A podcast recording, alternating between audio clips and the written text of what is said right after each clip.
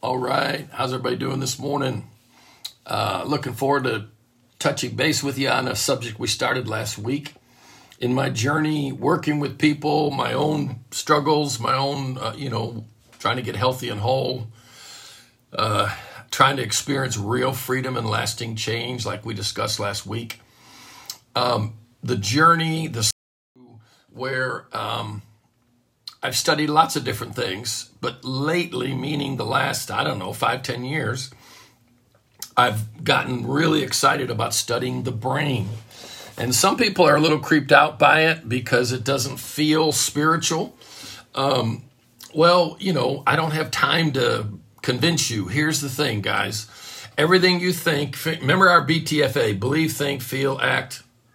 That determines the result you get. Believe, think, feel, act. Well, guess what, guys? Virtually all of that channels through this thing between your ears called a brain. God designed your brain.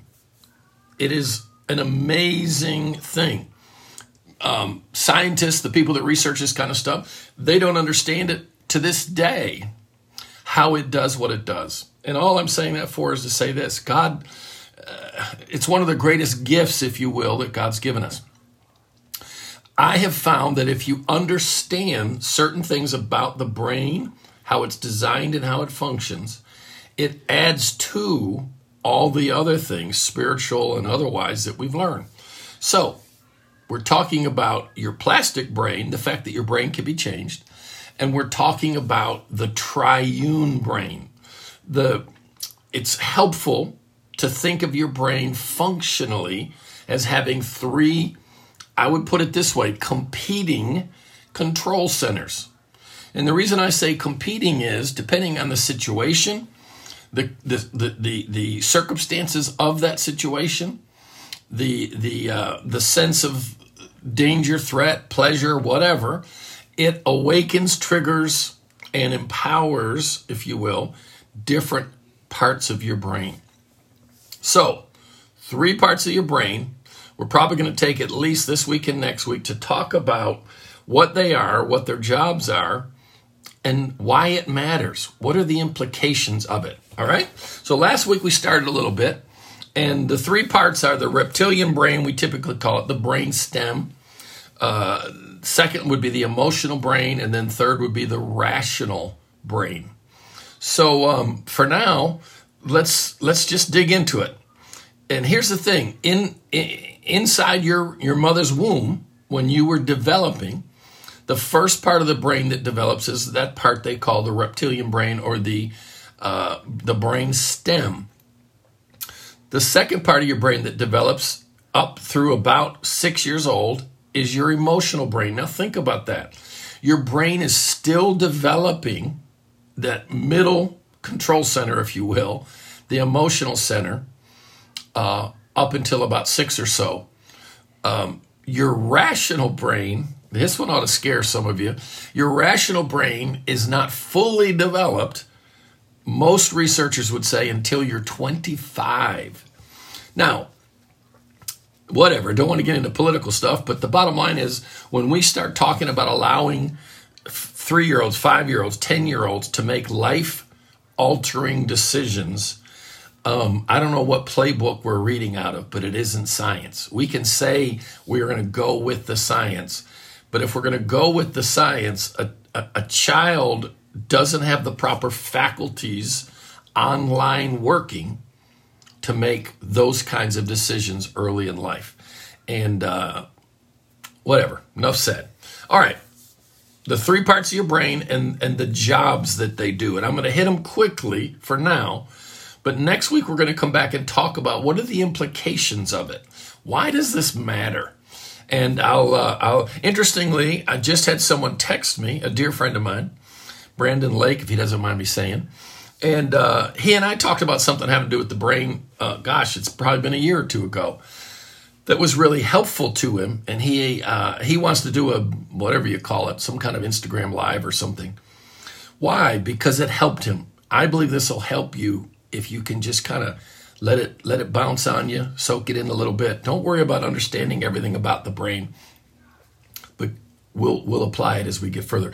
All right, so the reptilian brain, the brain stem, back here at the top of your spinal cord, the bottom of your head, top of your neck, um, develops inside your mother's womb, and its job is to manage, to monitor and manage what you might call all your life sustaining functions breathing, eating, sleeping, your wake and sleep cycles, crying, your, your, your um, urination and you know excretion. In other words, all your functions that are tied to survival.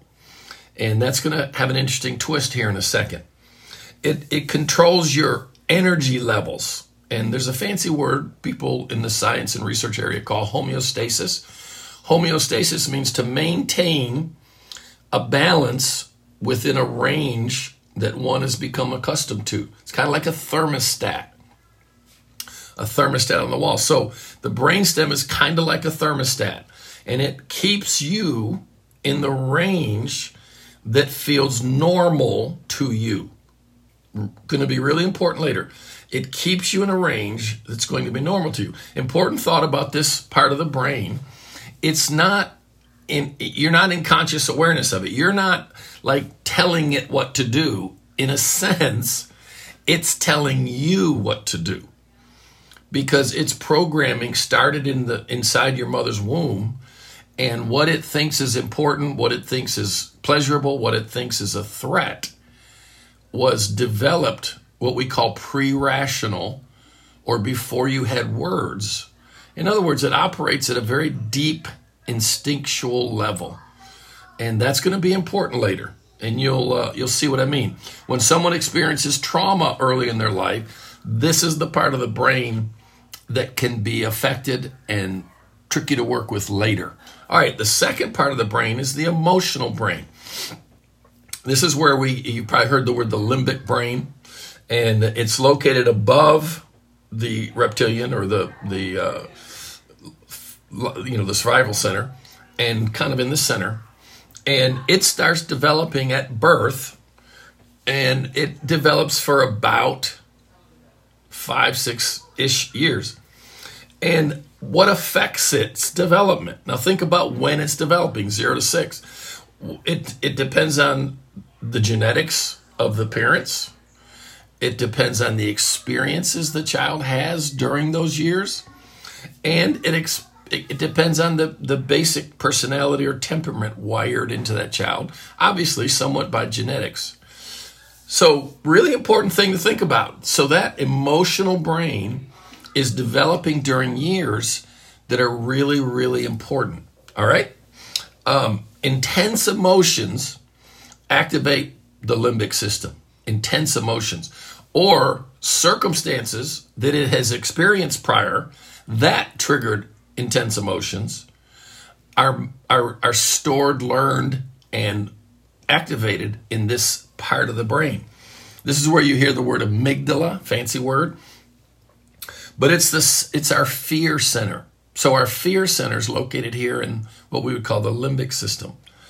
And when the fear center is triggered, it triggers stress hormones, releases nervous impulses, increases our heart rate, oxygen. In other words, that's when you start to feel all the things that you would say go along with stress, fight, flight, etc. Now, what's important at the moment is this is the emotional center of your brain. All right? It's going to become important later. They've also found connections to serotonin, and we'll talk more about that uh, as we get into a little bit next week. Uh, and then the third part of your brain is the rational brain. And it's the youngest or latest to develop. Human beings are the only ones that have that part of their brain. It's what separates us from pretty much all the other animals. And it's it's like an outer casing, you if you will, on your brain. Uh, and and what is its job? Its job is planning, anticipating, perceiving time and context, inhibiting inhibiting behavior. In other words, being experience empathy toward other people. The the rational part of your brain functions very slowly compared to the other two, and it looks at something to decide is that the right thing to do right now? Is that is that the the the, the smartest thing to do in light of what just happened, what I want, where I'm going? But remember, it's slow. All right? And it occupies about 30% of your brain. All right? So, what we're going to do as we go forward is we're going to talk about why. Why do I need to know this stuff, dude? Uh, you know, I, we're Christians and God will, whatever. Well, God designed this thing. And He designed it in a way that it is changeable, meaning it can learn. But the thing I've learned, excuse me, over 40 years is this it ain't as easy as we preach it. Change preaches really good but it lives harder than it preaches. And part of why I do this is I want you to have a lot of grace and a lot of truth in your life. What does that mean? I want you to realize there's there's lots of reasons you battle with the issues, challenges, behaviors that you do. And one of them might be tied up in the construction of your brain and the experiences that have shaped it. So let's get into this, man. Next week we're going to talk about what why it matters. What is why, why am I doing all this stuff about the brain? And uh, I think you're going to like it. All right, later, man.